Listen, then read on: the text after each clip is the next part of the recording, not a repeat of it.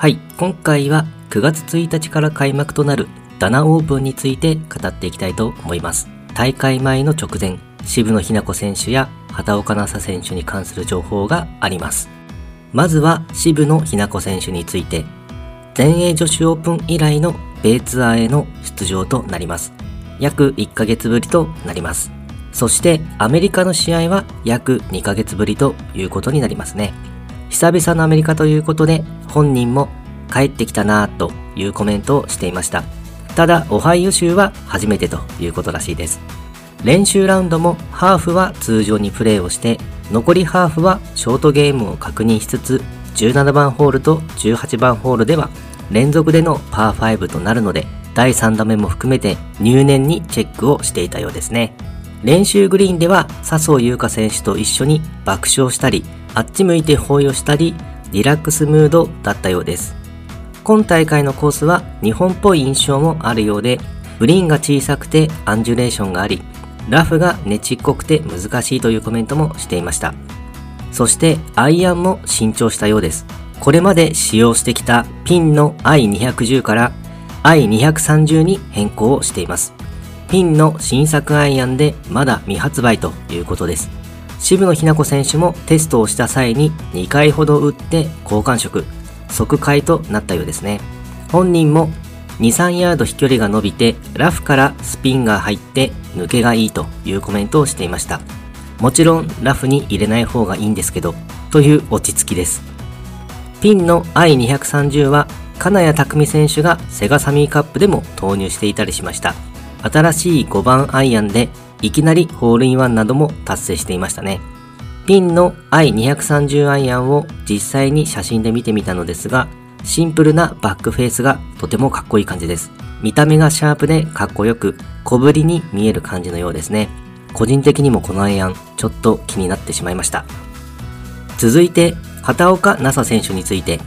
前年に優勝をしているので大会連覇がかかっています。組み合わせについてはアメリカのレクシー・トンプソンとオーストラリアのミンジー・リーと同組になったようです。とても豪華な注目組となっていますね。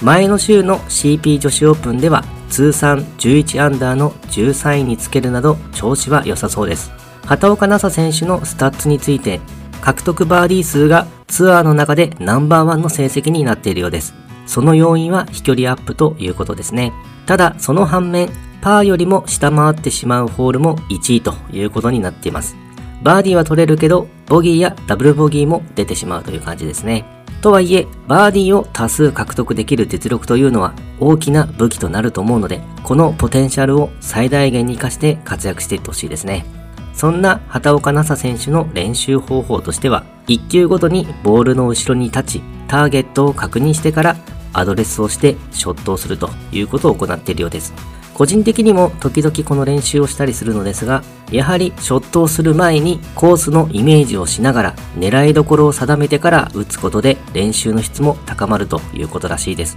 今後もこの練習方法をちゃんと継続しようと思いました。続いて古江彩佳選手について、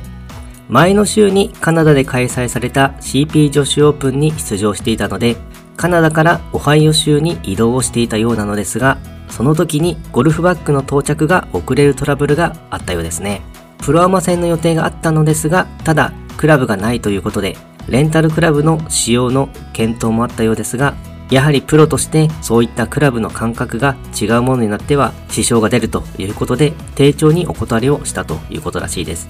そして荷物のピックアップなのでドタバタもしていて、ちょっと疲労もあるということ。こういうトラブルがあるとかなり大変ですよね。とはいえ、8月30日には練習ラウンドもできていて、疲労の回復などの調整をしながら準備をしているということでした。CP 女子オープンでは45位という結果でしたが、今大会では持ち前のショット力で活躍していってほしいですね。